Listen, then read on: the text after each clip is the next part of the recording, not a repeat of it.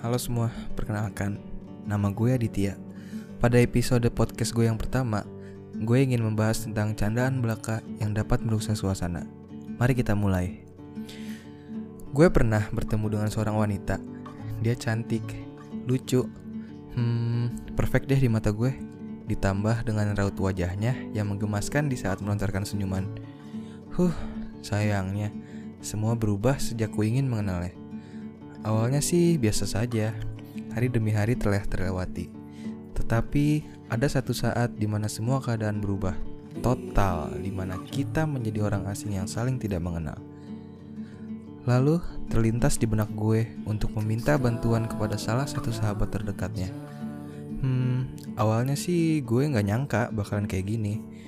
Bukannya gue lebih dekat kepada wanita yang gue dambakan, justru gue lebih dekat dengan sahabatnya. Berawal dari sebuah pertemuan kecil di coffee shop dan akhirnya kita mencoba untuk mempelajari satu sama lain. Awalnya sih gue hanya sebatas mengagumi. Eh, kok bisa ya?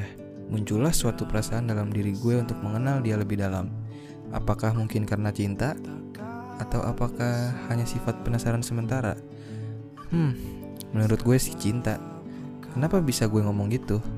Karena ternyata sifat penasaran ini tidak hanya sementara, tetapi malah semakin menjadi di saat gue pun berusaha mencoba.